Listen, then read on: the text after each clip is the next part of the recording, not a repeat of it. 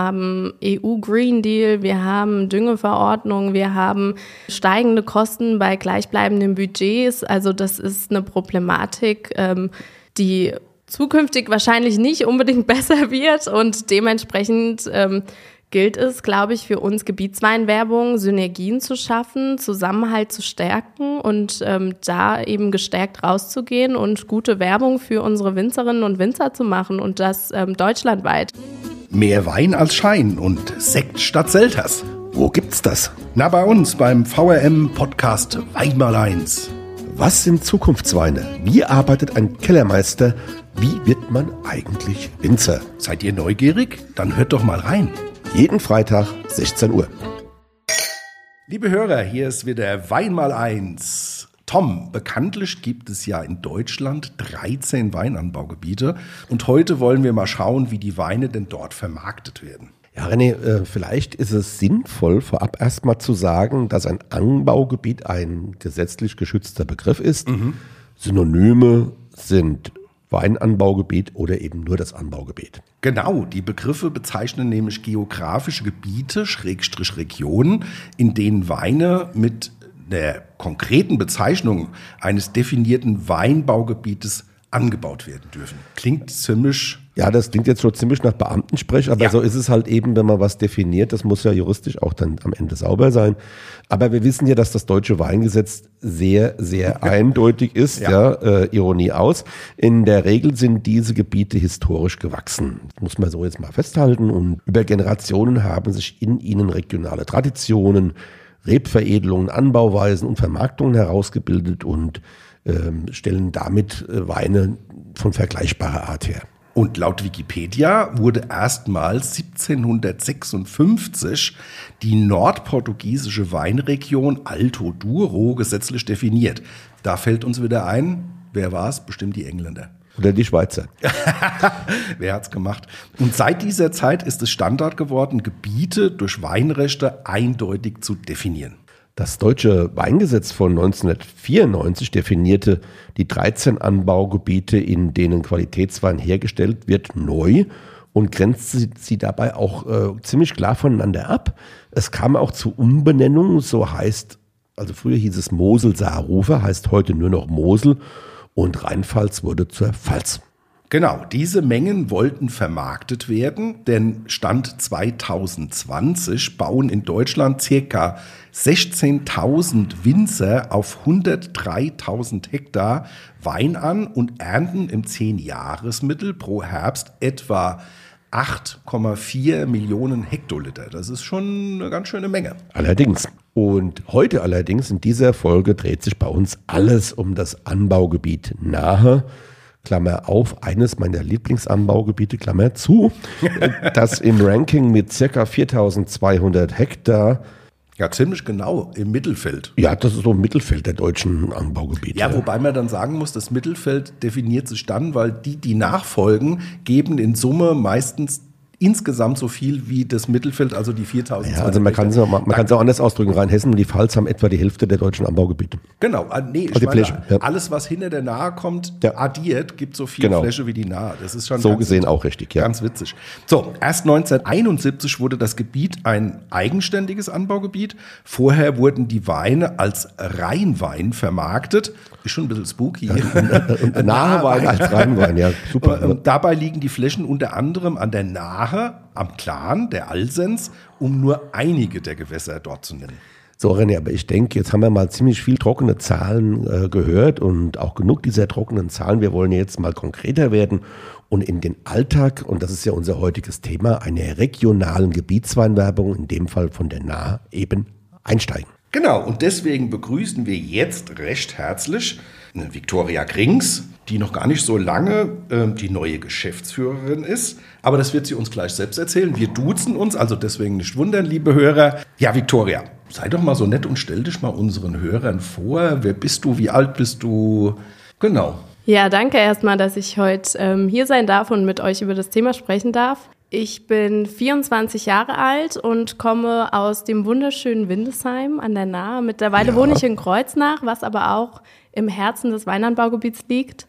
Und ich bin in Windesheim im Weingut aufgewachsen von meinem Stiefvater. Das ist natürlich auch so ein Grundbaustein für meine Vita. Ähm, danach ging es äh, in verschiedene Praktika nach dem Abitur. Da war ich unter anderem an der A am Bodensee in Franken und ähm, genau, dann habe ich in Geisenheim internationale Weinwirtschaft studiert und währenddessen auch ein Auslandssemester in Kanada gemacht. Oh, und das ist spannend. ja, das war eine unfassbar schöne Zeit, wurde zwar durch Corona so ein bisschen. Wann warst du in Kanada? Im Sommer oder im Winter? Ich war von Januar bis April 2020 dort. Gut, also die Eva Vollmer, das war ja ein Studiogast auch in dieser Staffel, die war jetzt auch gerade in Kanada gewesen und die hat uns was berichtet von minus 30 Grad. Ja, Muss es war also- minus 50. Also es war bis- bis unfassbar 49 kalt, oder ja. so. Mm, Also wir hatten auch minus 24, war das tiefste, was ich erlebt habe Ja. und das ist Ideal für Eiswein. eisig. äh, Ja, die machen ja viel Eiswein. Genau, die machen, also ich war im Okanagan Valley und das ist auch bekannt für Eiswein. Die Ja. haben natürlich perfekte Voraussetzungen dafür. Natürlich, besser geht gar nicht. So, jetzt haben wir dich aber unterbrochen. Kanada. Das macht gar nichts. Genau, Kanada. Dann ähm, bin ich nach dem Studium in, zur Rheingauer Weinwerbung gewechselt, war da dann ein Jahr tätig und habe jetzt das riesengroße Glück, als Geschäftsführerin der Gebietsweinwerbung nah unterwegs zu sein, also Weinland Nahe e.V. Und ähm, bin total glücklich darüber, dass ich jetzt zurück in mein Lieblingsweinanbaugebiet, in meine Heimat darf und da dann eben auch Werbung für machen darf. Ja, Victoria, was macht denn eine Gebietsweinwerbung konkret? Welche Ziele verfolgt sie denn? Und äh, wer ist da so Mitglied? Also der Vereinszweck unserer Satzung, der fasst das ganz gut zusammen. Und zwar ähm, heißt es, der Verein bezweckt die Förderung einer nachhaltigen Werbetätigkeit für die weinbezogenen Produkte des Weinanbaugebietes nah. Und das ist natürlich auch der Sinn, den unsere Weinwerbung hat. Also wir schauen, wo sind sinnvolle Marketingmaßnahmen, um eben den Weinabsatz der Nahwinzer, der Nahweine zu fördern. Wer ist da so Mitglied? Also zum einen sind natürlich Winzer, Weinbaubetriebe bei uns Mitglied, die ähm, Weinberge haben, die Flaschenwein produzieren. Wir haben aber auch Gastronomiemitglieder, Fördermitglieder, öffentliche Hand. Ähm, das sind dann Nahlandtouristik, die Touristinformation im Weinanbaugebiet. Also das ist ganz vielseitig. Also schon eine schöne Vernetzung dann auch. Ja, auf jeden Fall. Also wir greifen auf über 380 Mitglieder zurück und das ist auch das, was, glaube ich, ein erfolgreiches Marketing ausmacht, gerade für so ein kleines Weinanbaugebiet, weil das steht und fällt mit der Zusammenarbeit. Ähm, wir haben natürlich Budgettöpfe, die sich nicht ähm, mit den großen Budgets ähm, vergleichen können und da gilt es für uns ganz gezielt zusammenzuarbeiten, um eben Mehrwert zu schaffen. Budget ist ein ganz gutes Stichwort. Ich wollte gerade sagen. Ja, wie finanziert sich das Ganze denn? Weinland Nahe e.V. ist ja ein Verein. Wir ähm, finanzieren uns über einmal Mitgliedsbeiträge und dann finanzieren wir uns auch über Abwürggelder. Über? Ja, das ist das Absatzförderungsgesetz Wein. Das ist ja Klingt schon ein bisschen kompliziert. Abfüllgelder. Okay. Abwürg. Abfück, abfück. Förderungsgesetz, FÖG. Ach, du lieber gut, also komm. Genau, also es ist, ich, ich versuche es ganz kurz und knapp zu erzählen. Es ist so, dass die Winzer eine Abgabe je A Weinbaufläche zahlen. Das sind 0,01 Hektar ungefähr. Und diese Gelder stehen uns zur Verfügung. Die was zahlt der Winzer pro- äh, für eine A? Das sind, glaube ich, 0,77 Euro pro A. Da kommt ja dann doch schon einiges zusammen. Genau, 77 Euro pro Hektar mal 4200. Ja, Kann man schon mit arbeiten. Was ist denn der USP der Region nah? Also ich sage jetzt mal, für was steht die nah? Ich kann mich erinnern, wir haben ja viel im Podcast schon gemacht, es ist äh, eine gewisse Vielfältigkeit, oder? Ja, absolut. Das ist auch der Grund, warum ich die nah über alles liebe, das Weinanbaugebiet. Ähm, Das macht einfach Spaß, weil wir haben das USP, das äh, macht uns kaum kein anderer vor. Wir haben über 180 verschiedene Bodenformationen Oh. und das ist europaweit einzigartig. Genau, also das ist wirklich unser unfassbares Alleinstellungsmerkmal und gerade in Bezug auf Weinbau und Weinausbau ist das auch spannend. Also wir haben ähm, eine Landschaft, die ist so unverwechselbar. Ähm, man sieht es auch, der Windesheimer Fels, ja, diese rote Felswand, die da ähm, zwischen den Weinbergen hervorsteht. Wir haben den roten Fels, eine 200 Meter Steilwand, ähm, Steilwand, Steinwand, so wollte ich sagen. Wir haben den Schloss Böckelheimer Felsenberg und die Kupfergrube, das ist dieses enge Tal, wo sich die Nahe durchschlängelt und es ist einfach so ein Riesenstrukturreichtum, ähm, was wir haben und das macht es halt spannend, Wein zu probieren, Wein auszubauen für die Winzer und ähm, auch die Nahregion zu entdecken. Das heißt, man hat auch unterschiedliche Geschmacksbilder durch die unterschiedlichen Böden, die ihr habt. Ja, genau so sieht es aus. Also die ähm, Winzer haben auch tatsächlich ihr Handwerk da ein Stück weit verstanden und versuchen beziehungsweise schaffen das total gut, ähm, diese Herkunft schmeckbar zu machen mhm. in ihren Weinen. Also sei es jetzt eine, ein Vulkangestein oder Quarzit, ähm, dann roter Sandstein, also man schmeckt gerade die Rebsorte Riesling, ähm, stellt ja hohe Ansprüche an die Lage und da schaffen es die Winzer, diese Herkunft schmeckbar zu machen und das ist ganz, ganz spannend. Ja, bei euch in Windesheim ist es ja vor allem der Burgunder, der da dominant ist. Nicht spoilern, wir kommen gleich noch dazu. Ach so.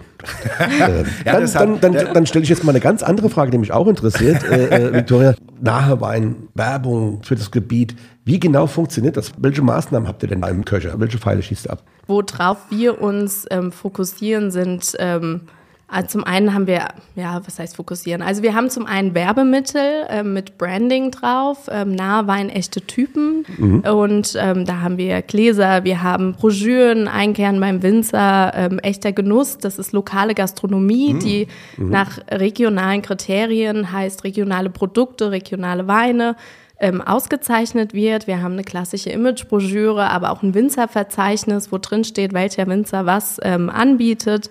Und wir haben auch seit neuestem, dank meiner Vorgängerin Laura Bromberger, mhm. einen mobilen Weinstand bei uns mit Nahwein-Branding. Der ist auch super cool gemacht. Und dann haben wir zum anderen, was auch das größte Standbein ist, sind unsere Events. Wir haben das Komm Näher Festival mit dem Rebenbeben Nahegelage und der Nahbar ganz vielseitig. Sind wir gerade mit dem Kartenverkauf also gestartet. Ihr spielt auch so mit dem Namen nahe. Ja, genau, genau. Gut, ja. Das ist ich ein Riesenvorteil. Ich wollte ja. gerade reingrätschen. Liebe Hörer, ihr findet bestimmt die Termine für die Veranstaltung, die du jetzt genannt hast. Die stehen bestimmt auf der ersten Weinland Seite Weinland-nahe.de slash Events. So, sehr gut. Da haben wir das auch schon mal geklärt. Das ist die Seite zum Genuss. Ja, und ich weiß ja selbst als Genussveranstalter sozusagen, am 21. Mai in Nierstein ist wieder Park der Genüsse. Ich habe auch sehr viele Manufakturen aus der Nahregion Region. Und es gibt ja auch so eine übergeordnete äh, Stelle, so nahe. Also wo regionale Produzenten, und da meine ich jetzt nicht nur die Winzer, sondern auch Manufakturen mit Essig, Öl, Senf und sonst wie, zusammengefasst sind und äh, die sich auch dann über diese Dachmarke vermarkten. Das finde ich ausgesprochen gut. Deswegen. Ja, also unsere ähm, echt Genusstypen, wie wir sie nennen, diese ausgezeichnete Gastronomie, die ähm, arbeitet. Also sie sind auch so nah Mitglied und arbeiten auch nach deren Richtlinien. Sehr gut. Aber um das fortzuführen, wir haben den Saisonauftakt noch. Ähm, also es sind einfach viele, viele verschiedene ähm, Veranstaltungen mit unterschiedlichsten Zielgruppen. Und ähm, genau, da repräsentieren uns sich unsere Nahwinzer und Winzerinnen. Und Zielgruppen sind natürlich vor allem auch die Leute, die nicht im Gebiet wohnen, oder? Ja, ähm, teils, teils. Ähm, dadurch, dass wir eben kein riesiges Budget haben, ähm, fokussieren wir uns sehr auf ähm, unsere Region. Mhm.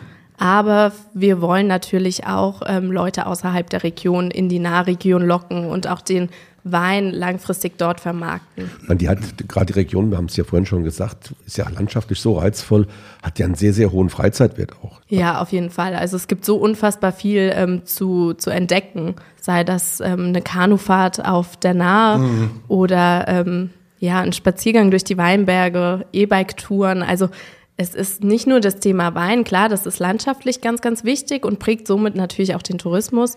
Es ist auf jeden Fall eine Entdeckung wert. Ich finde auch diese Bäderkultur, es heißt ja nicht umsonst Bad Kreuznach. Du gehst ja selbst oft und gerne in die ins Bäderhaus, ins Bäderhaus, in die Therme hätte ich jetzt beinahe ja. gesagt. Aber auch äh, sonntags mittags habe ich schon oft, wie unsere Kinder klein waren, einen schönen Spaziergang durch Salintal am Wasser und dann hat man immer rechts und links noch mal eine Möglichkeit zu sagen, da hat eine Straußwirtschaft auf oder sonst wie. Also touristisch Schon mal ein Highlight. Ähm, kommt Auf jeden mal. Fall, ja. Genau. Meine nächste Frage zielt darauf ab, wie wichtig sind denn dabei die sozialen Medien? Also die sozialen äh, Medien sehe ich als total wichtig an. Gerade wenn man über unsere Veranstaltung spricht, haben wir natürlich eine total gute Möglichkeit, ähm, ja, dafür zu werben und das eben mit relativ wenig Aufwand. Ähm, auch die Möglichkeit, mit unseren Winzerinnen und Winzern zusammen zu werben, besteht da auch. Man hat unfassbar schnell durch ähm, Verlinkungen eine große Reichweite und ähm, da merken eben auch unsere Winzer, es passiert was. Ähm, wir werben für das, was wir machen, für das, was wir stehen. Und gerade im Bereich Storytelling eine total gute Möglichkeit, ja. Also mir ist es extrem aufgefallen, weil ich in Facebook ja auch viel gucke und schaue, was da schön ist, gerade auch dem Thema echte Kerle und sowas. Ähm, es werden äh, Winzerinnen und Winzer vorgestellt und ähm, ihr seid da immer sehr präsent und macht es auch ganz nett. Und was mir aufgefallen ist, es sind unwahrscheinlich viele junge Leute da auch am Start. Also der Nachwuchs sozusagen, junge Winzer und Winzerinnen. Ist es nur Facebook, Instagram oder ist TikTok mittlerweile auch oder andere vielleicht? Es gibt ja noch viel mehr. Ja, also auf TikTok finde ich auch eine spannende Plattform, aber da sind wir persönlich jetzt nicht unterwegs. Mhm. Das hat ähm, tatsächlich den einfachen Hintergrund, dass wir das personell nicht stemmen können. Also so Social-Media-Kanäle brauchen unfassbar viel Zeit und mhm. Arbeit mhm. und wir sind ein ganz kleines Team. Wir haben ähm, zwei Vollzeitangestellte, eine Teilzeitkraft und da muss man ehrlich zugeben mit den ganzen Veranstaltungen. Mhm. Da haben wir gesagt, wir legen unsere Prioritäten auf Facebook und Instagram mhm. und für alles andere, bevor man es halbherzig bedient, da bin ich kein Fan von. Hauptsache man ist mal präsent, mhm. wenn dann richtig. Ja klar, steht der Tropfen hüllt den Stein, das ist auch da wichtig. Ich wollte jetzt nochmal den Blick auf ein anderes Thema lenken, und zwar das Thema Netzwerk. Inwiefern seid ihr denn verbunden auch mit den anderen Gebietsweinwerbungen, mit Winzern und, und, und Protagonisten außerhalb eures Gebietes? Also wir sind durch ähm, den Koordinierungsausschuss, kurz COA, ähm, gut verbunden mit allen anderen Geschäftsführern der ähm, Gebietsweinwerbung. Da hatten wir auch letztens erst ein Treffen gehabt und haben uns ausgetauscht, was sind unsere Ziele, was sind auch unsere Problematiken. Ähm, ist auch ein Punkt, wo wir unbedingt uns weiterhin viel austauschen müssen. Und ähm, da hatten wir einen total ähm, konstruktiven, tollen Austausch, sehr wertschätzend, unabhängig von der Gebietsgröße auch. Ja, da hoffe ich einfach auf weiterhin gute Zusammenarbeit zwischen den Gebieten, weil nur so können wir eben mehr erreichen. Ja, ja und vielleicht auch eine, eine gewisse Lobby äh, gegenüber einem Ministerium vertreten, ganz klar. Wenn man sagt, alle 13 haben die Problematik und wir stehen alle dahinter, da etwas zu, dann ist das natürlich mit äh, einem größeren Nachdruck. Ja, ja, auf jeden Fall. Ja gut, und es geht ja auch darum, dass wir mal so ein bisschen auch eine, eine Deutschweinposition äh, zu finden, ja. Also man steht ja in einem großen Konzert und auch in einem großen Wettbewerb, einerseits innerhalb der EU, aber dann natürlich auch mit den Überseeproduzenten.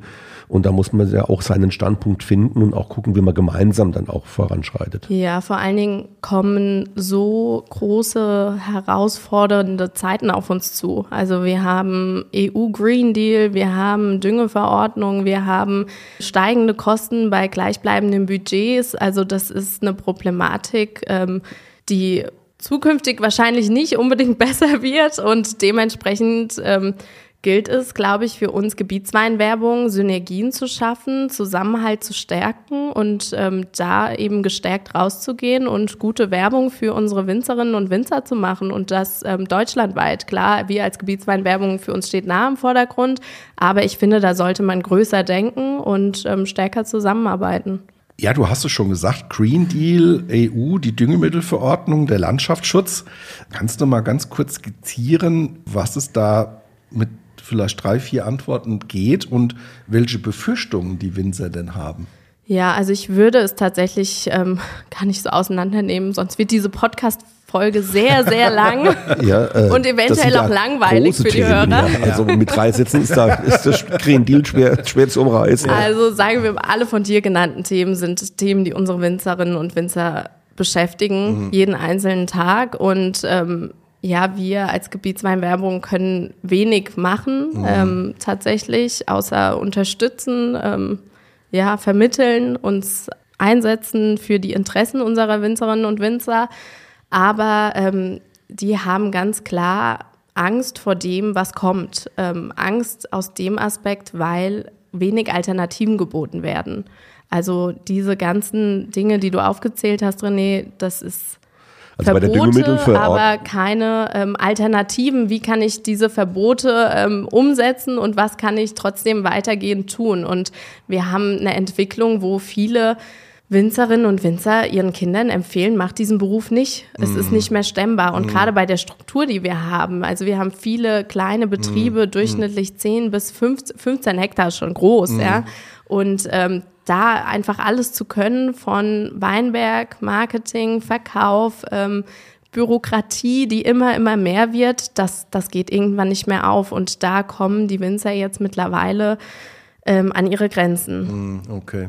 Kommen wir nochmal zu einem ganz anderen Thema. Weinbau lebt ja auch von Entwicklung und natürlich auch eine Gebietsweinwerbung. Welche neuen Trends gibt es denn und äh, was habt ihr vielleicht auch an, an neuen äh, Projekten auf Lager? Trend würde ich das jetzt nicht nennen, aber ähm, eine Entwicklung, die ich beobachte, die ich total schön und spannend finde, ist, dass sich so viele mit diesem Handwerk so intensiv auseinandersetzen. Also wir haben mittlerweile in, an der Nahe, ich glaube 0,9 Prozent des Weines ist als Landwein, also wird als Landwein vermarktet. Das heißt, wir haben ja 99 Prozent ähm, Qualitäts- und Prädikatsweine, heißt, die Basis der Qualität ist gegeben. Und jetzt fangen die Winzerinnen und Winzer an, diesen Extraschritt zu gehen. Und das finde ich der Punkt, wo das Thema Wein für mich ganz spannend wird, weil jeder anfängt zu überlegen, wer bin ich, was ist mein Weingut, was für Weine will ich machen, was habe ich für Lagen und entwickeln ihre eigene persönliche Philosophie. Und diese Philosophie wird in den Weinen schmeckbar. Und ähm, das ist ganz spannend, da ähm, zuzuschauen und dann auch für Weinland nahe zu überlegen, wo können wir welchen Winzer für welche Marketingmaßnahmen einsetzen. Das macht Spaß. ja. Und ähm, inwiefern spielen da auch junge Winzerinnen und Winzer eine Rolle? Also die jungen Winzerinnen und Winzer sind, ähm, glaube ich, prinzipiell schon offener für, also und da muss ich sagen, jung ist für mich auch 40 noch, ja, 40, 50. Also ich sehe es an meinem Papa, der ist, ähm, ich glaube, jetzt knapp über 50, 67er Jahrgang und ähm, der hat auch Spaß daran, ähm, Dinge zu experimentieren im Weinbau und ähm, sich da neu auszuprobieren. Aber er gehört jetzt nicht zu den Nahe-Weinrebellen. Nee, mm, mm, das, das, sind die, das sind die ganz jungen, also Okay. 20 bis 30, genau. Aber die sind auch gut unterwegs, oder? Ja, also die haben mit Weinland Nahe jetzt gar nicht so viel zu tun. Ähm, die haben sich eigenständig zusammengeschlossen, aber die machen auch tolle Events, wo sich auf jeden Fall mal lohnt, ähm, vorbeizuschauen. Die haben eben auch diesen Punkt verstanden, zusammen sind wir stärker, zusammen können wir mehr erreichen und äh, gestärkter auch auftreten. Ja, Victoria, mit einem Vorstand hast du gerade ein ganz neues Event ins Leben gerufen, nennt sich Nahegos Mainz. 51 echte Typen, also Winzerinnen und Winzer von der Nahe, kommen in die Landeshauptstadt.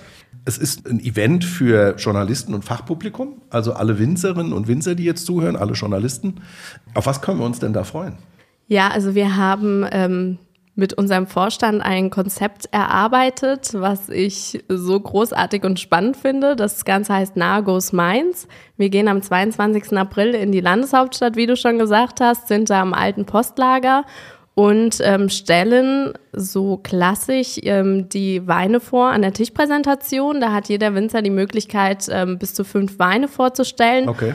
Und dann haben wir gesagt, wir wollen dieses Konzept Weinpräsentation ein bisschen aufbrechen und haben gesagt, wie schaffen wir das? Wir integrieren spannende Themenvorträge und haben dann ähm, drei ähm, tolle Persönlichkeiten dafür gewonnen. Das ist einmal die Romana Echensberger. Ja, okay. Tolle Frau, die Tolle ist so Fachfrau, interessiert ja. Ja. und ähm, der Austausch mit ihr, das macht einfach total Spaß und ähm, sie macht den Vortrag alles über Jahrgang 2022. Da werden auch beispielsweise ähm, Fassproben ähm, ausgeschenkt, also exklusiv wirklich nur dieser Jahrgang. Sie hat ihn komplett auseinandergenommen, gezeigt, wie unterschiedlich er sein kann von untere bis obere Nah. Und ähm, dann haben wir Toni Askitis mit gereifte Nah. Da sind sogar Weine aus den 90ern mit Oh, dabei. Genau, das Spannend. wird spannend, ja. Und ähm, dann haben wir Christina Fischer zum Themenvortrag Nah als Speisebegleiter. Sehr gut. Ja, also äh, die Creme de la Creme, was die Dozentinnen und Dozenten betrifft. Ich sag Tom, schon mal gut, dass ich dich und mich schon mal akkreditiert habe. Also ich freue mich drauf. Und ich komme überall rein. Aber ihr habt das, den Termin auch gut äh, gewählt, weil das ist das VDP-Wochenende in Mainz sozusagen. Oder vor dem ist, VDP. ist ein offenes Geheimnis. Das ist der Samstag vor der VDP Weinbörse. Und haben wir da ein genaues Datum? 22. April. Also Journalisten und Winzerinnen und Winzer können sich akkreditieren bei euch? Äh, genau, Winzerinnen und Winzer nicht. Es ist eine Oh. reine Fachmesse, ähm, Gastronomie, Handel und ähm, natürlich auch alle Journalistinnen und Journalisten, die sich dafür interessieren, sind gesagt. herzlich willkommen an der. Ich darf kommen. So sieht's aus. So, wir sind am Ende des Interviews, aber es geht noch weiter, denn Wir haben noch eine Rubrik. genau Und zwar die Schnellantwortrunde. Lieblingsrebsorte. Der Riesling. Lieblingsweinort. Da muss man natürlich als äh, Geschäftsführerin einer Gebietsweinwerbung jetzt wahrscheinlich gut überlegen. Nee, überhaupt nicht. Also ich stehe dafür, dass ich sage, die Welt ist mein Lieblingsweinort, überall wo der Wein wächst. Das macht einfach Spaß, das zu entdecken. Und klar, die Nahe immer an Nummer eins, aber es tut gut, über den Tellerrand auch hinauszublicken. Sehr gut. Lieblingsspeise. Uh, gute Frage. Ich bin ein Riesenpasta-Fan. Also wenn ich es mir jetzt aussuchen könnte, Trüffelpasta. Mm. Ja. Fantastisch. Fantastisch.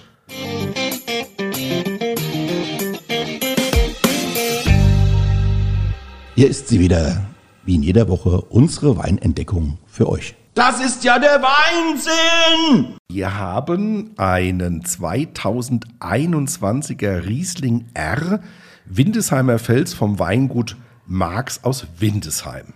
Tja, Tom, unser Gast hat uns bei der Weinauswahl aber ganz schön überrascht und signalisiert damit auch, dass sie eine ganz, ganz profunde Kennerin ihres Weinanbaugebietes ist.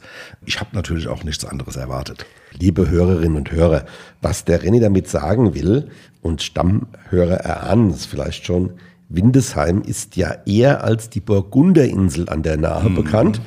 Wir hatten es ja auch schon ausführlich in mehr als einer Folge, aber auch dort gibt es sensationelle, und jetzt benutze ich das Vokabular des Weinentdeckers, äh, wenn nicht gar abartige Weine und äh, bei der Klassifizierung meines geschätzten Kollegen dann auch zu bleiben. Ja. Und das gilt natürlich auch für den Wein, den wir jetzt im Glas haben. Ja, ich könnte schon mal Halleluja sagen, weil ich glaube, es wird abartig, wenn ich allein die Ausstattung des Weines sehe. Weine mit so einer Ausstattung, die sind ganz besonders und die haben natürlich auch eine gewisse Historie. Okay, bevor uns jetzt der Kerl nun völlig eskaliert, äh, liebe Victoria, was haben wir denn heute im Glas? Also wir haben in einem Glas einen Riesling R von der Lage Windesheimer Fels.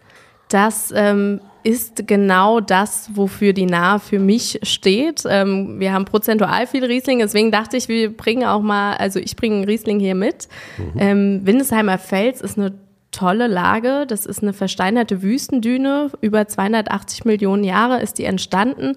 Total felsiger Boden, sehr versteinert und dementsprechend müssen die Reben ganz tief wurzeln, um sich mit allem zu versorgen, was sie brauchen.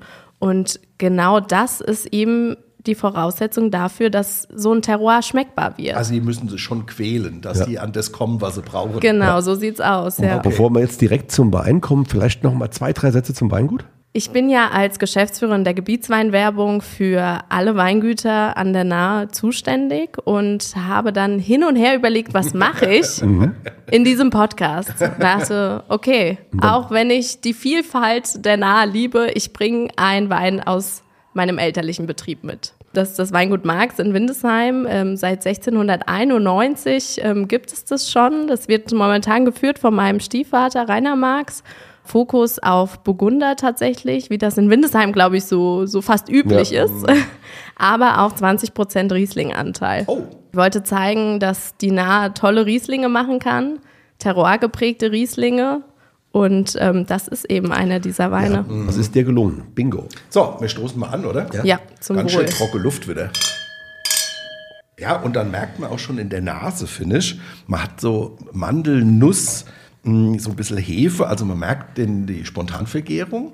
Dabei springt einem auch so ein bisschen das Mineralische an. Ja, und ich finde, der ist auch total exotisch, auch von, der, von der Nase her. Da ist so ein bisschen Ananas, äh, Litchi. Also da ist wirklich ein Hauch Exotik drin, der dem Wein wunderbar steht. Ja, was ich eben auch an dem Wein so schön spannend finde, ist diese Mineralik, diese leichte Salzigkeit und die Vielschichtigkeit des Weines. Und wenn man den probiert, dann kann man sich vorstellen, was ist an der Nahe 180, habe ich Ja. anfangs gesagt. Kommen Sie mal vorbei und probieren Sie das mal, weil das macht einfach Ja, Freude aber, aber du hast es gesagt, erstens mal habe ich noch Fett Pfirsich und Limette auch am Gaumen. Und dann ist es der erste Wein, wo ich auch wirklich sagen würde, Salzigkeit, da kann ich es wirklich nachvollziehen. Bei allen anderen, wo man das manchmal sagt, ist es für mich Mineralität. Aber bei ihm ist es wirklich Ja. dieses Salz. dieses Salz, das man hat. Und was auch mir extrem gut gefallen hat, ist äh, diese, dieses fantastische süße Säurespiel. Er ist adstringierend. Man Ja. muss beim Sprechen immer wieder schlucken, weil er, weil er Und der äh, hat mit dem ersten Schluck hat er den ganzen Mund schon austapeziert. Ja, Mhm. da ist also äh, wunderbar, also eine große Fülle, ein ganz, ganz dichter Wein. Ja, ich finde auch diese Restsüße, also er hat 7,7 Prozent, äh, 7 Prozent, 7,7 Prozent, ach, jetzt sag ich Promille. schon wieder, meine Güte. Also Prozent war heftig, ja. Nein. Bleiben wir bei Promille. Ich, nein, nein, auch das wollte ich nicht sagen. Also der Wein hat 7,7 Gramm pro Liter Restsüße. Jetzt Genau. haben wir es. Und das klingt im ersten Moment viel, aber durch diese ganzen Komponenten, die Ja. der Wein hat, ähm, Ja, steht dem- ihm das ganz gut. Und dem ja. stehen ja aber auch 8,2 Gramm Säure entgegen und gegenüber. Und das Mhm. macht das Ganze sehr, sehr harmonisch und rund. Und da haben wir wieder was, René? Die Hartsche süße, süße Säureregel. Säureregel. Der Herr Marx macht das wunderbar. Ja. Ähm, ich habe tatsächlich die Woche beim Vorprobieren Peter Fox gehört und habe mir gedacht, das ist also kein Wein für die Kurzstrecke, sondern das ist ein Wein für die Langstrecke. Ja, und ich freue mich drauf, in 20 Jahren wie Peter Fox am Haus am See zu sitzen und meinen Enkeln beim Spielen zuzusehen und diesen Wein zu genießen, weil dieses Potenzial hat er. Und ich sitze nebendran und leiste dir Gesellschaft. Ja, sehr gerne, das machen wir. So. so Was essen wir dazu, René? ja, auf die Frage habe ich gewartet und habe die Woche mir so gedacht, ich habe schon ganz lange kein Kaninchen mehr gehabt. Ich habe ein Rezept mit einem geschmorten Kaninchen, was vorher über Nacht in Dilet eingelegt wird. Das ist ein französischer Likör. Ja, genau. Meine Frau flucht immer, weil sie muss die Trauben abziehen und halbieren, weil die kommen später in die Soße. Aber das äh, Ergebnis ist hervorragend und ich würde tatsächlich dann so eine cremig hellblonde Soße und so ein paar gebratene Gnocchis, da sind wir schon wieder bei der Italiener. Das wäre so meine Wahl, weil ich glaube, das kann er da ganz gut begleiten. Das hört sich lecker an. Ich komme jetzt wieder mit den Zahlen um die Ecke, wobei die meisten haben wir ja schon gehört. Also dieser wunderbare Riesling hat 12 Volumenprozent Alkohol, also noch sehr moderat für die Qualität und Dichte dieses Weines. Dann äh, Restzucker 7,7 Gramm pro Liter, Säure 8,2 Gramm je Liter. Und der Preis ist mit 16 Euro fantastisch für diese hervorragende Qualität. Ja, vor allen Dingen ist es eine tolle Investition in die Zukunft. Ja. Also da kann ich euch nur den Tipp geben, holt euch äh, zwölf Flaschen, so würde ich es machen, und würdet jedes Jahr Und hört 20 Jahre lang Peter Fox. und sitzt in eurem Haus am See. Ja, aber könnt mir gut vorstellen, dass wir da, äh, dass ihr die nächsten zwölf Jahre irgendwie zu Weihnachten, Ostern oder sonst Ja, wie klar, jedes absolut. Mal einen äh, aufmacht und dann könnt ihr mal so auch die Entwicklung so eines Weins sehen. Und ich bin mir sicher, dass der, äh, Der kann noch mehr als 12 Jahre. ich denke auch. Bis 20 auf jeden Fall. Mein, mein Papa holt auch manchmal Weine aus dem Keller. Mhm. Die sind 20, 30 Jahre alt und wir sitzen zusammen am Tisch und sind selbst so verblüfft, wie, Ja. wie toll die sich entwickelt haben. Ähm, Und gerade der Riesling kann das gut auf- auf Länge gehen. Ja. ja, Ja, der hat ja auch alles. Der hat Säure, der hat äh, Extrakt. Also toller Wein. Zum Wohl. Zum Wohl. Wir stoßen nochmal. Danke. Zum Wohl.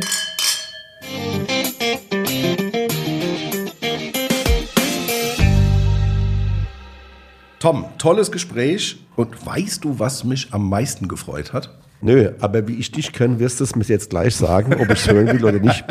Ja, du bist wieder. Also ich freue mich ganz besonders darüber, dass die Verantwortlichen dieser Gebietsverwerbung sich für eine junge Frau entschieden haben, denn die Weinwelt ist ja nach wie vor sehr von Männern dominiert. Ja, René, das freut mich auch sehr und das haben wir ja auch schon mehrfach in unseren Folgen dargelegt, dass die Weinwelt Gott sei Dank weiblicher wird und dass aber immer noch jede Menge Luft nach oben ist. Ja, wobei es auch schon exemplarisch gute Zahlen gibt. Ich habe mir mal die äh, exemplarisch die Hochschule Geisenheim angesehen und im Wintersemester 21/22 studierten dort 1812 Menschen und davon waren 789 weibliche Studierende, also eine Quote von 44 Prozent. Und das lässt hoffen, dass in Zukunft noch mehr gut ausgebildete Frauen in diesem Berufsfeld arbeiten werden. Ja, gesellschaftspolitisch macht das natürlich auch Sinn, denn wir sehen es ja in allen Branchen, sucht mhm. man ja dringend nach Fachkräften, die gut ausgebildet sind. Und das ist im Weinbau natürlich nicht anders. Und insofern ist es wichtig, dass wir die eigenen Ressourcen im Land nutzen, ausbauen und aufwerten. Dazu gehört aber auch, dass man für alle Beschäftigte das Angebot für die Vereinbarkeit von Familie und Beruf und das Thema Work-Life Balance ja, stärker ins ja, Auge fasst. Unbedingt. Das gilt nicht nur für Frauen, aber natürlich auch, klar, liegt das da im Fokus. Und es kann ja nicht sein, dass wir gut ausgebildete Frauen deshalb auf den Arbeitsmarkt verlieren, weil sie zum Beispiel einen Kinderwunsch haben und es ihnen nach der Babypause an geeigneten Arbeitsplätzen mangelt. Das heißt also, man muss diesem Lebensmodell auch Rechnung zollen. Genau, ich bin mir sicher, dass äh, in der Arbeitswelt sowieso gerade große Veränderungen stattfinden. Äh, wir erleben es ja auch gerade mit der Diskussion um diese Vier-Tage-Woche. Vielleicht werden dann auch Männer nicht mehr schräg angesehen oder müssen Karrierestopp fürchten, äh, weil sie die Elternzeit wahrnehmen wollen, ja, und sich tatsächlich mit den Frauen das Thema Kindererziehung de facto gut teilen können, ohne dass es da Nachteile gibt oder Nachteile zu befürchten sind. Also das würde ich mir so ein bisschen wünschen und äh, ja. Und damit, liebe Hörerinnen und Hörer, wären wir dann auch schon mal wieder am Ende dieser Folge. Und da heißt es wie immer, was hören wir denn in der nächsten Woche? Ja, da wird's lustig, denn da kommt der Peter Zuschlag. Ähm, der ist Kellermeister in einer Kellerei und wir wollen euch mal zeigen, was er so an, an seinem Arbeitsblatt leisten muss und wie sieht es in der Kellerei aus und was machen die denn, wird lustig und spannend. Also, nächsten Freitag wieder 16 Uhr und wer zwischenzeitlich Fragen und Anregungen loswerden will, ihr wisst ja, Mail an weinmal1.vrm.de. Genau, und dann verabschieden wir uns mit der Viktoria. Schön, dass du da warst. Ja, vielen Dank euch beiden für das tolle Gespräch. Ja, bis nächste Woche. Macht's gut. Gute.